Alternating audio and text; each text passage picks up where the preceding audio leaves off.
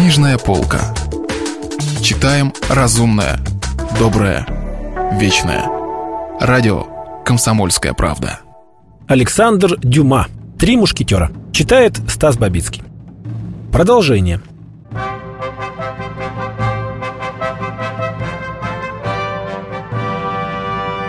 Королева, когда вошел канцлер Сигье, все еще стояла.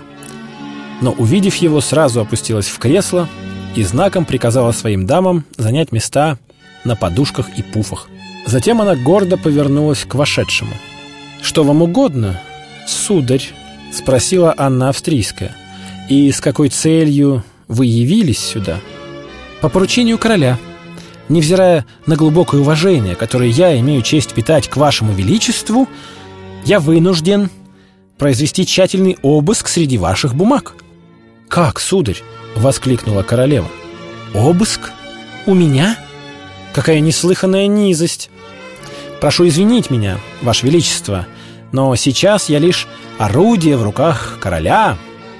Разве его величество не были только что здесь и не просили вас быть готовой к моему посещению?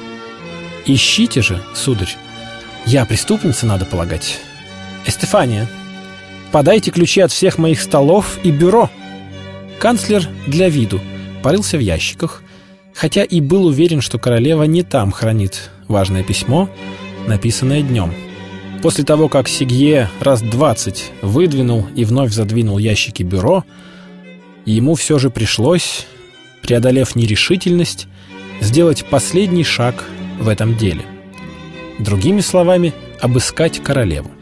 Канцлер повернулся к Анне Австрийской.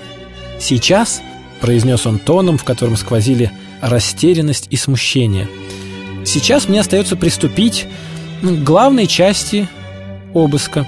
«Какой?» — спросила королева, которая не понимала или не желала понять намерений канцлера. «Его Величество знает, что сегодня днем королевой было написано письмо.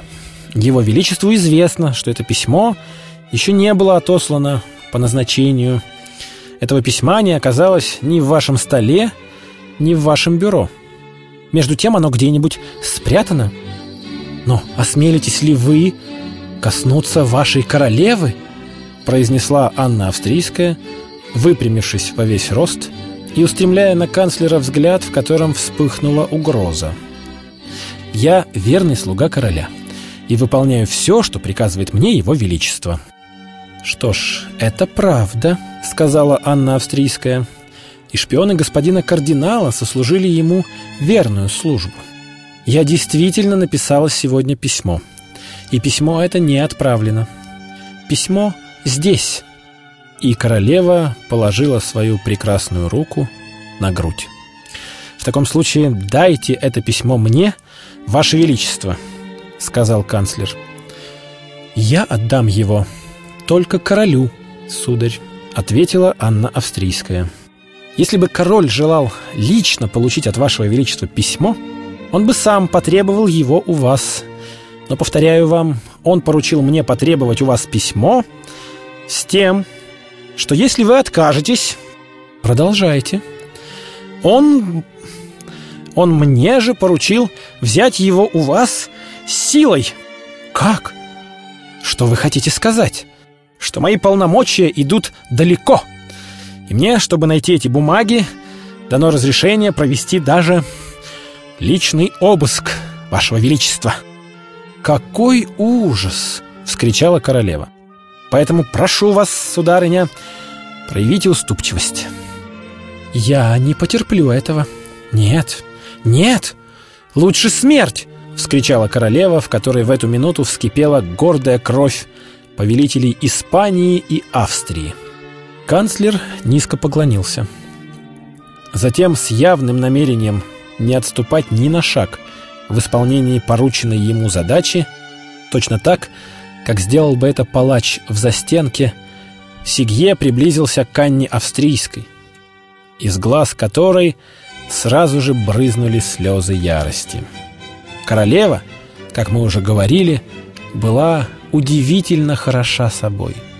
Рискованно поэтому было дать кому-либо такое поручение. Но король весь во власти своей ревности к герцогу Бекингему, уже ни к кому другому не ревновал.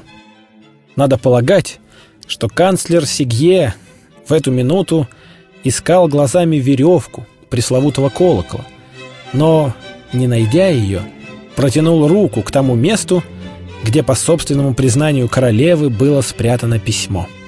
Анна Австрийская отступила на шаг и так побледнела, словно готова была умереть.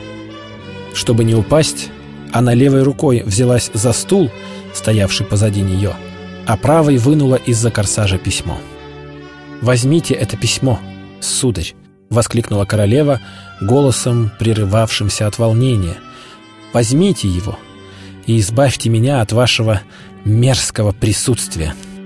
Канцлер, дрожа от вполне понятного волнения, взял письмо и, поклонившись до земли, вышел. Не успела дверь закрыться за ним, как королева, почти без чувств, упала на руки своих дам.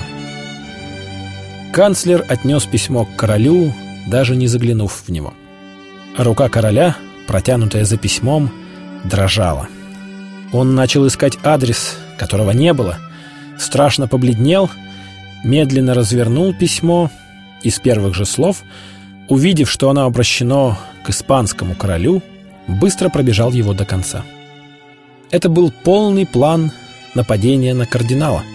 Королева предлагала своему брату и австрийскому королю которые чувствовали себя оскорбленными политикой Ришелье, пригрозить объявлением войны Франции и поставить единственным условием сохранения мира отставку кардинала. О любви в этом письме не было ни слова.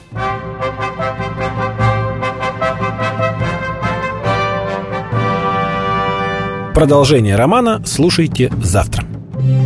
Если вы пропустили главу любимого произведения или хотите послушать книгу целиком, добро пожаловать к нам на сайт kp.ru слэш радио раздел «Книжная полка». Книжная полка. Читаем разумное, доброе, вечное.